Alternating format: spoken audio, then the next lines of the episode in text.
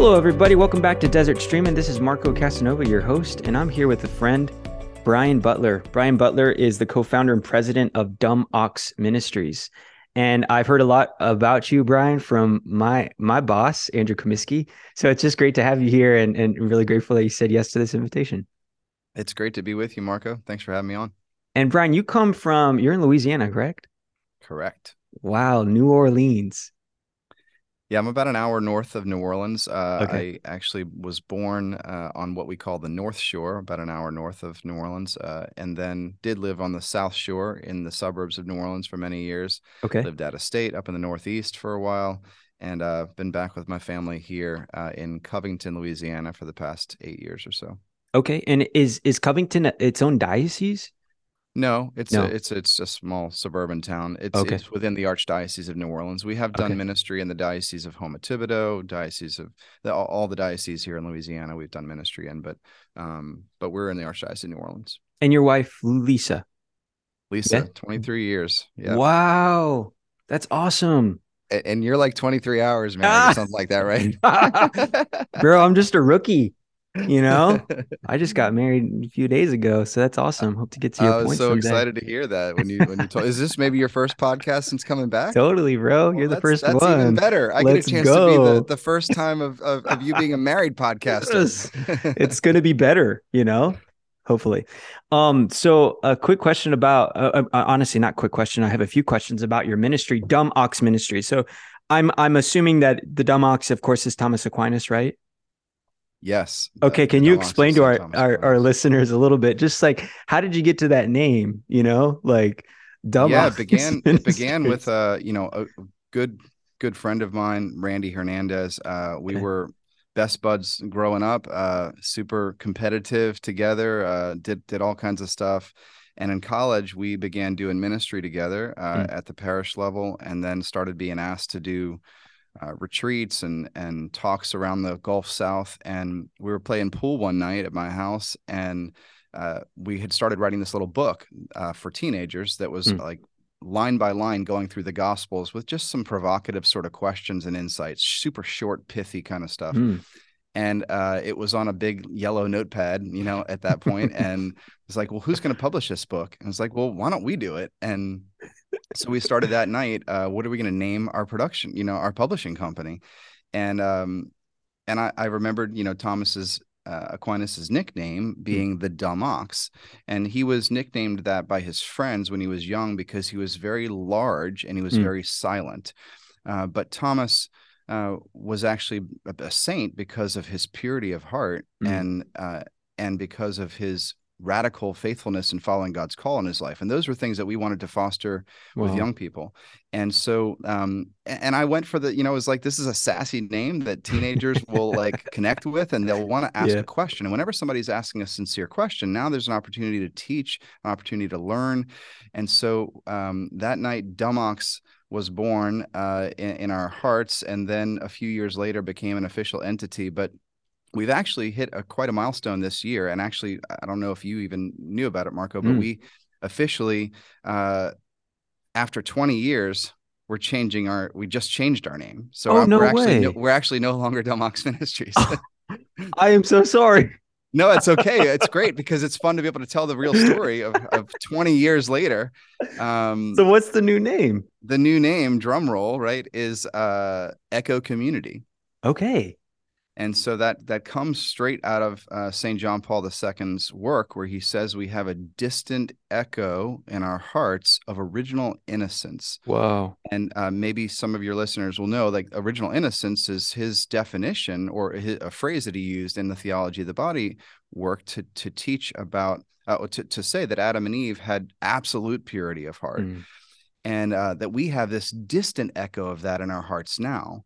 It's not something that we taste immediately, but we we kind of know it's there. We, yeah. we have a heritage of it, and and we mm-hmm. long to live from that again. And we can in and through the grace of Christ. We can't go back to Eden, but through the grace of Jesus, we can wow. be redeemed and can again uh, adopt and live in the redemption of of that heart. So we actually began a retreat in 2010 that uh, was called Echo and it actually became our most powerful outreach wow. for the last 12 years And so we came to the cliff of changing our name a number of times because of the fact that people would say, "Oh, so you're Tom? Oh, so you're you, are you are Thomistic? You teach Thomas's stuff?" And I'm like, "Well, not really. We're more John Pauline. We teach the theology yeah. of the body." And it became a little bit of a hiccup, and so eventually we just went all in and uh, became Echo Community. So when you, I, you know, when you're speaking about the the history of Dumb Ox Ministries, the the the name of that, and and writing this book, the gospel with these little pithy things, um, w- did you kind of stumble into theology of the body, or did you know that? You wanted to do something th- threaded with this tome of human love like how did you get to theology of the body yeah that's a great question so um, when we first started Dumb Ox uh, theology of the body was not on my radar uh, hmm. and it was just a desire to to have uh, this relevant youth ministry and to follow this patron who was uh, who was a faithful witness and even though he was brilliant intellectually he was very humble and very hmm. pure mm. of heart and and those are things we wanted to foster and so in the next couple of years i started learning the theology of the body actually in and i was doing a master's program down here in new orleans uh, in theology at our uh, notre dame seminary. Okay. An off-campus program uh, and it was an outside reading opportunity uh, and i started reading john paul's main work and i understood like 10% of it you know at wow. that at that point and uh, and but dedicate but really was impressed with and, and powerfully impacted by what i was reading and my wife lisa um, she came from a jewish background hmm. uh, and so she and i came from very different upbringings had very different sort of histories and different wounds and hmm. gifts and the theology of the body started to impact my personal life her life and our marriage together and i started sharing these insights uh, i was also teaching high school at the time because Dumb Ox was just a nights and weekends things at the beginning okay uh, and I started teaching it to teenagers in the classroom and then on these retreats that we were doing. And I just started seeing the light bulbs just, you know, wow. go off more quickly and more powerfully than any other way that I had presented the gospel. And uh, as they say, one thing led to another. And yeah. here we are. So your is your ministry primarily to the youth? So to high school age students or what, what what's the target audience? Yeah, it began that way. Um, okay. But as we kind of grew in our relationships and grew in experience, it started, you know, doing stuff for teens and then college students, and and uh, then it became teens and young, you know, college students and young adults, and uh, and then we kind of stretched down and did some stuff for middle schoolers although really not much um, okay. i actually wrote a program uh, for them and we're going to be revising it soon but we don't actually do events for middle schoolers uh, and then started doing stuff eventually with um, with engaged couples and wow. married couples and wow. so it has become our you know our tagline has been for teens young adults and families. Okay. Uh, and so the message sort of stays the same and we tweak it as far as it's um, how it's shared according to the audience and the situation. I love that. That is so cool. I mean rediscovering this echo of eden for the teen is something that i i'm like i have a lot of questions about you know I'll, I'll, I'll tell you why. So uh, yeah. a few months ago, we were a, colleague and, and, myself were invited to a high school to speak about same sex attraction, right? And um, and it was it was hard ground, much to our surprise, because this is a pretty Catholic high school. I mean, just you know, by and large, you you you would get the impression that these are are pretty like kind of run of the mill Catholics, you know but there there was an allergy to the idea that sexuality can be broken. And so there was a, an allergy to the whole thing. I mean we're coming with uh, an understanding that our sexuality is indeed broken because uh, honestly if our sexuality isn't then we we misunderstand the incarnation. Jesus assumed a sexual human nature to redeem us in ours. Like that's kind of at the essence of why he became man why he became flesh so the fact that that they were almost trying to exercise from the lexicon of our Christian understanding any brokenness in our sexuality was kind of a wake up call, you know? So a question to you is how how do you probe these really important issues with teens today who may who may in fact be vehemently against any language of brokenness in our sexual reality? Yeah, well, I, I, think I'll go big picture for just a moment. Yeah. Um, our our ministry is I, I always tell share with our team and and you know we try to live this out is like our own our ministry is only as strong as our relationships. Mm-hmm. And so, mm. while I think that it's fantastic and important for us to give great talks, uh, I think that the seedbed for that real receptivity to the gospel doesn't happen so much in a talk as it does in a relationship. Yeah. And I do. I'll give talks at high schools like you, like you're talking about, and it is very difficult. Mm. Um, and uh, there are are some of us, you know, who are you know more equipped for that than others. Sure. Uh, and we learn along the way. You learn from a lot of mistakes over the years of which things are better to say and which ways are better to approach things. But even the greatest hmm. of of speakers in that realm, uh, I would hands down every day of the week want to spend more time with those young people yeah. to actually be able to understand what is it that they are actually going through and where are they coming from.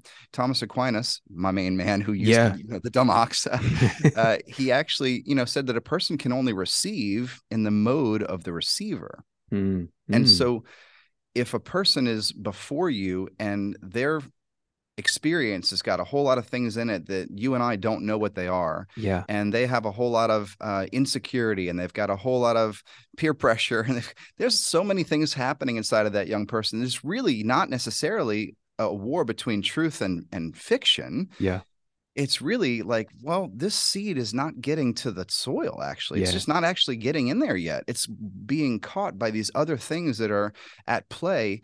And when you get a chance to know someone, when you get a chance to spend time with them, then some of those defenses start to drop and and and they start to open up and they start to share about what's going on in their life. And they yeah. start to um, and you can build rapport with somebody more over time to be able to propose things uh, that are maybe challenging, but they recognize are are true. You know, yeah, like, yes. I mean, hey, can everybody recognize that we we really want love, right? You go to mm-hmm. baseline. Yeah. Uh, of, I mean, every every head is going to nod on that, right?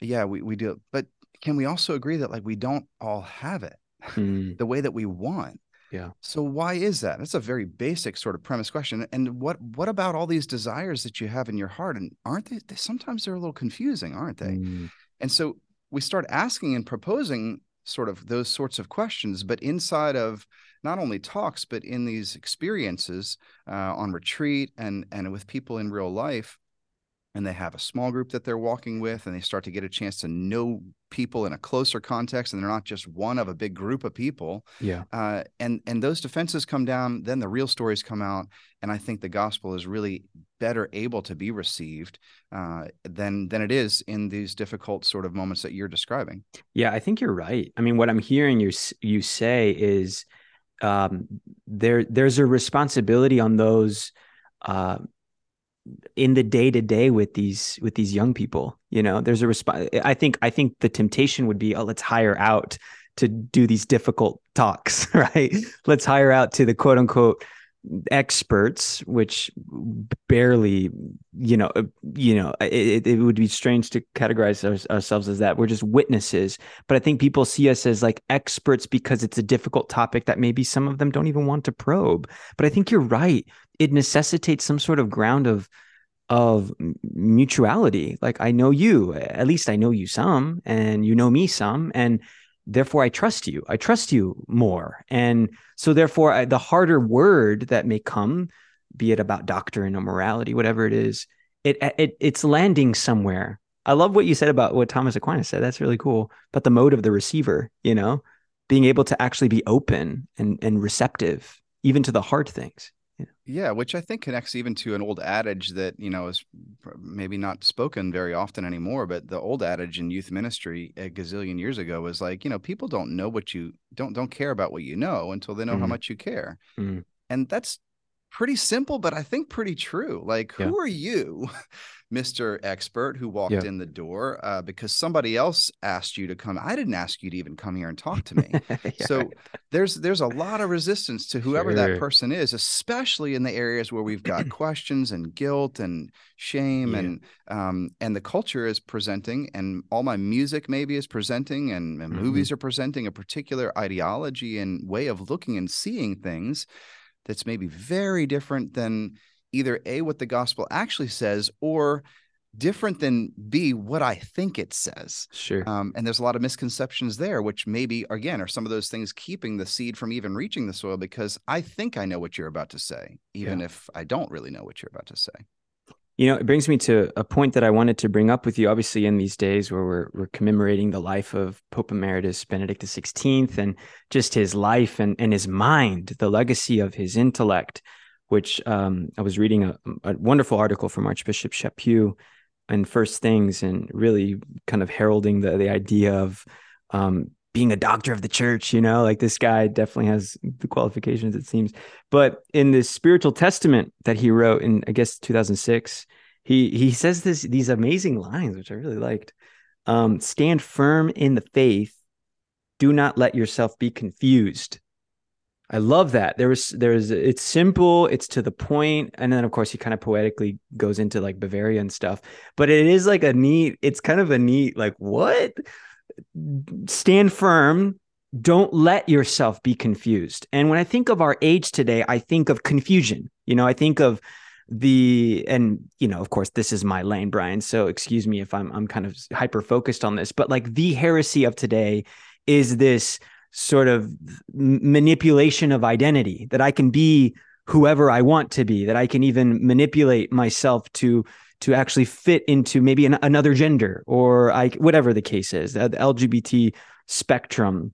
Dr. John Haas of the Catholic Bioethics Center. I don't know if you know him, but he's the one who really helped me see that. Like, this is the heresy of today. When I read this of Pope Benedict, uh, it, it reminds me of that. Like, wow, don't let, we can't be confused in this age.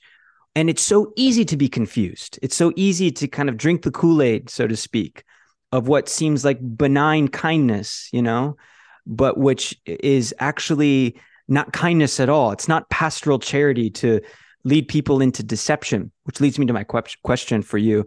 Just in, in your ministry, in your work of teens and families and marriages, how do you how do you uh, minister to persons who um, or what do you find challenging or, or and fruitful in ministering to persons who are struggling in these areas of of identity of of sexual identification. Um, what do you what are you finding to be helpful and fruitful and and challenging? Yeah i i think that um there i can sense in myself after doing ministry for a long time and specifically through the lens of the theology of the body there have been at times uh, a temptation for me to think uh, or start to wander into some um, maybe unspoken sort of idea that like well you just need to know the theology of the body and then mm. that then then everything will be good you know yeah, like yeah. then you'll understand and there's inside of that thinking is something gnostic right mm-hmm. gnosticism yeah. is like about this knowledge if i just know more then then I can be saved in some way, shape, yeah. or form.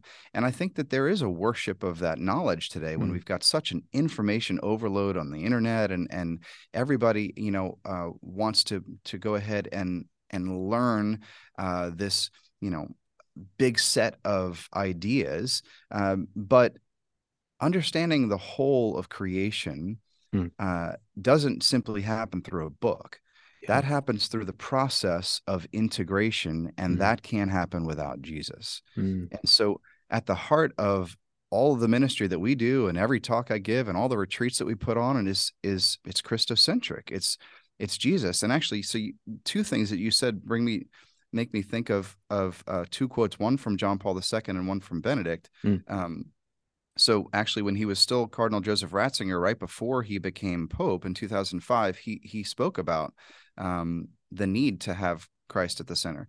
The mm-hmm. Son of God, the true man, he is the measure of true humanism. An adult faith is not a faith that follows the trends of fashion and the latest novelty. A mature adult faith is deeply rooted in friendship with Christ. This friendship opens up to all that is good and gives us a criterion by which to distinguish the true from the false and deceit from uh, and deceit from tr- truth. We must develop this adult faith. Truth and love coincide in Christ to the extent that we draw close to Christ in our own lives, too. Truth and love are blended. Wow. Love without truth would be blind. Truth without love would be like a clanging cymbal. Wow. And I think that he's he's basically saying there, well, yeah, all the different things that you're going to learn are important, but if you don't know Jesus personally, then you won't know how to distinguish the things that you're learning what's an ideology versus what's true. Yeah. Uh, and and that brings me back to John Paul II with what you were saying about manipulation. Uh, in in his you know theology of the body, uh, he talks about the fact uh, that there is a, a, possibility of looking at the body in a way that is just overly scientific. Mm-hmm. Uh, looking at who we are uh, in an overly scientific way. Uh, maybe some would say scientism, right? Unless you can prove it to me scientifically, then it doesn't exist. And John Paul said the theology of the body is the basis of the most appropriate method of man's education or self education. This takes on particular importance for contemporary man whose science in the fields of biophysiology and biomedicines are very advanced. Hmm. But in and of itself, such science does not yet develop the consciousness of the body as a sign of the person, hmm. as a manifestation of the spirit. So I, I can't just understand that simply from looking at science. I don't know what yeah. the body means, basically. Yeah. And then he goes on, he says, when one uses such one sided knowledge of the body's functions as an organism, it's not difficult to reach the point of treat, treating the body more or less systematically as an object of manipulations. Wow. Wow. And he goes on further from there to talk about how important it is to understand the body being proper to the person and the body revealing the person. And that's uh, breaking away from the manipulation that you're talking about and yeah. recognizing, well, no, this is a gift that God has given to me. Right. But that's quite a process of integration to actually start to consent to the possibility of to, to the possibility of consenting to that. Yeah, uh, it doesn't happen simply on reason alone, um, but that happens in and through relationship with with Christ. You know, as you as you quote these men, um, I do feel a sobriety. You know, there is a sobriety in the death of Benedict that um, may we be good sons to carry on the legacy of his understanding of the human person.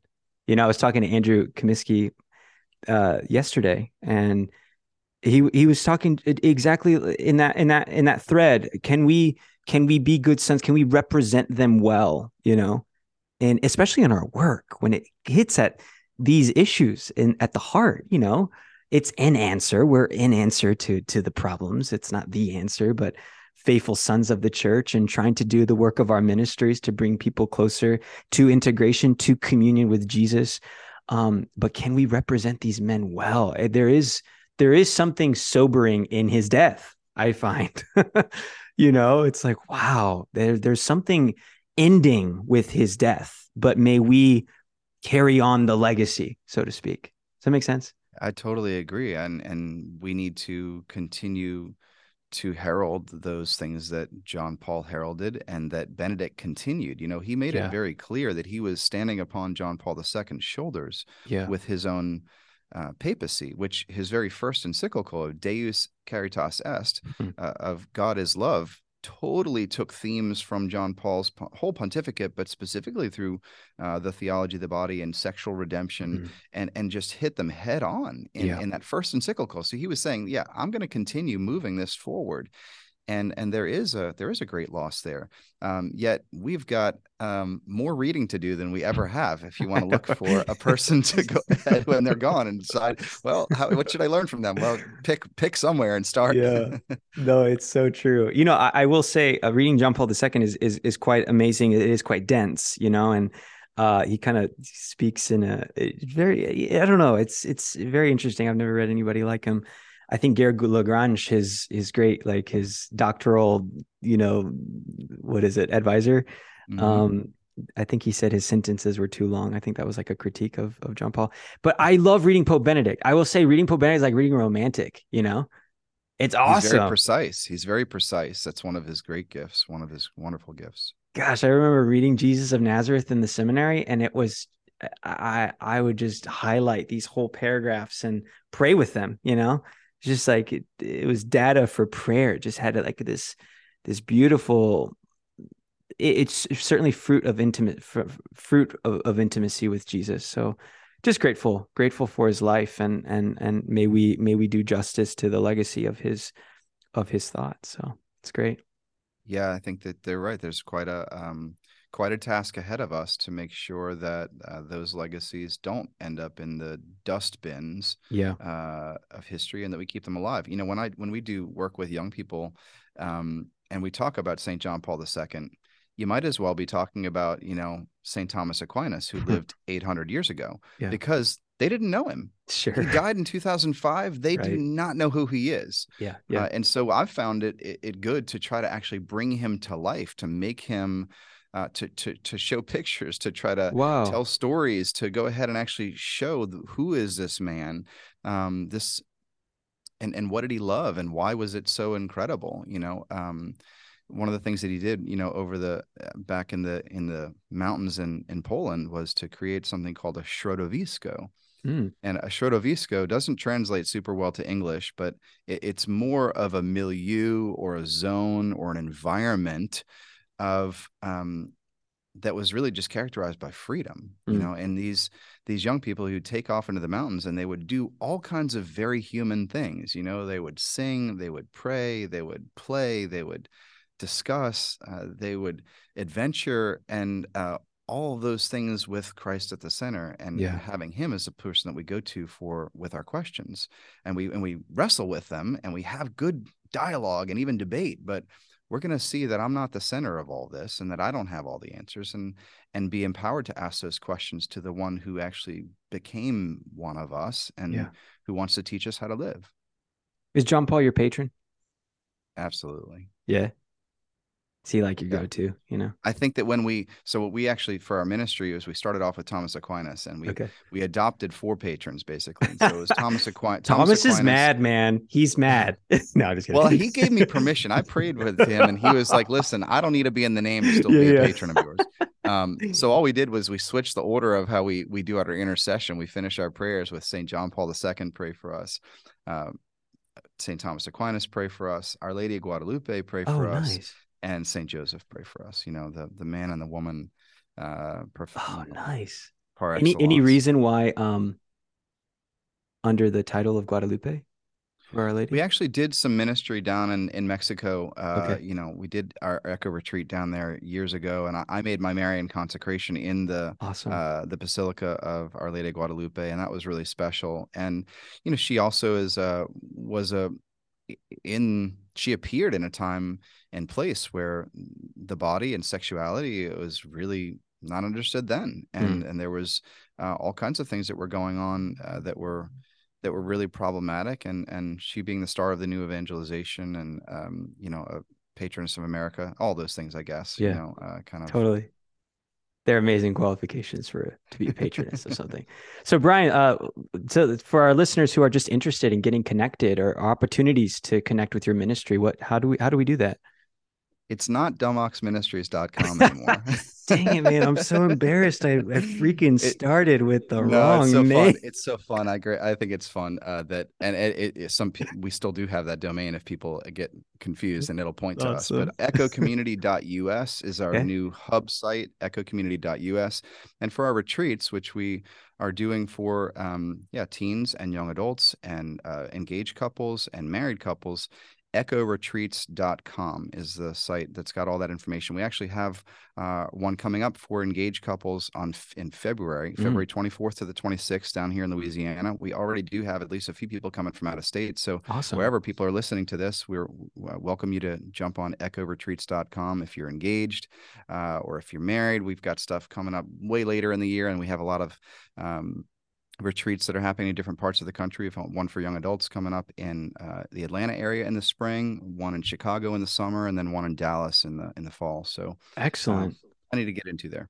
Now, when when you speak of like teens, uh, young adults, engaged couples, married couples, do are are these different events for these particular? Like, can everyone? Is it include all of those groups, or is it separated? So sometimes, sometimes we'll do them specifically uh, for the particular group. So the one for engaged couples is just engaged couples. Okay. The one for married couples is just for married couples.